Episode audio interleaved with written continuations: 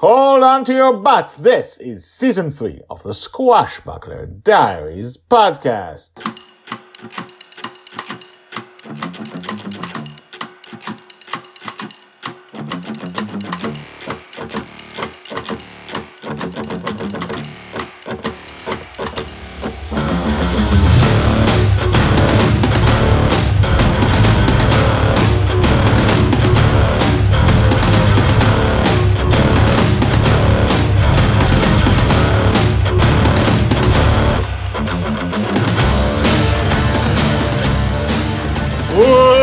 Welcome back. My name is Guy Hasson, and you are listening to the Squashbuckler Diaries podcast, a daily podcast about Joy Shelley, the girl who is lost in dreams. This is a birth to death story of a girl who is born in a dream. Possibly she lives in a dream. She grows up in a dream. One book for every three years of her life, one season for every three years of her life. That's how that works.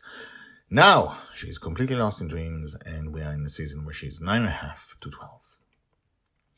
Let's begin from where we left off the musical dream of a dying woman.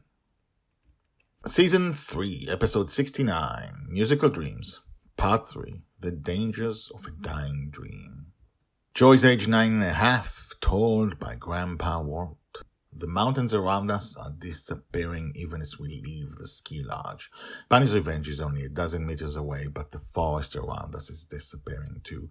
Joy is holding my hand and Amali's hand, which means she's basically walking instead of running to safety. Amali, Joy says, the world is disappearing. Make sure we have ground ahead of us, okay? Bonny's revenge is not far. Doing my best, Amali says, clearly frightened. Everything around us disappears, except for the pavement ahead, which I'm guessing is created by Amali and Bonny's revenge and I realized how lax we were. We got out of the ship without jetpacks. In fact, we don't have enough jetpacks for everyone. There we go. I'm on the helm. We're all on board the warship. Susie moves aside, letting Joy run to the helm. As she takes us towards one of the suns, she slows down. Guardian, she says, what's going to happen to the dream when she dies? You must leave quickly. The Guardian is at her side. Bonny's revenge has now stopped in front of the tunnel. Joy lets go of the wheel and turns around to look at the Guardian. What do you know? The Guardian grinds his teeth and moans. I know that frustration. Joy brings out a lot of things in people, and complete frustration at her is one of those things. As the Guardian thinks, I notice that the music around us has been replaced by a beat. No, not a not a beat, but by a beating heart.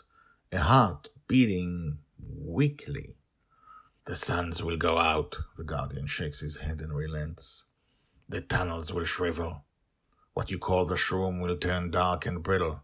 The stem of the dream will die. Any weight on it will cause it to turn to dust.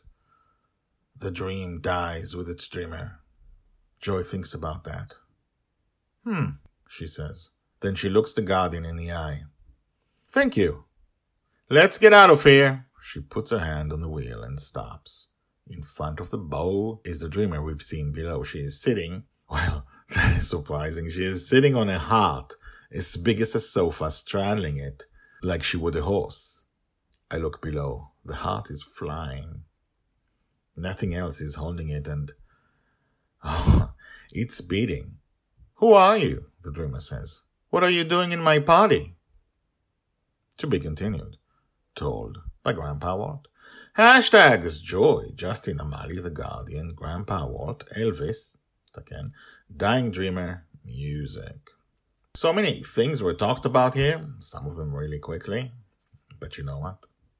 We learned something about uh, at least what the Guardian says happens to dreams when their dreamers die, and uh, that apparently is quite dangerous if uh, uh, well, listen to what he says. I don't want to say any more than that. And that woman is not yet dead. She is writing her own heart. So, what's going to happen next? Come back tomorrow for that. In the meantime, I will suggest you go back to season two in preparation for the next episode and maybe the next few episodes uh, to go back to the first time Joy went to Amali's dark dream check those episodes in season two because they have to do something with the next episode. In the meantime, let me know what you think about this episode. Email me, guyhasson at gmail.com. That's G-Y-H-A-S-S-O-N at gmail.com. I will see you tomorrow. For now, bye bye.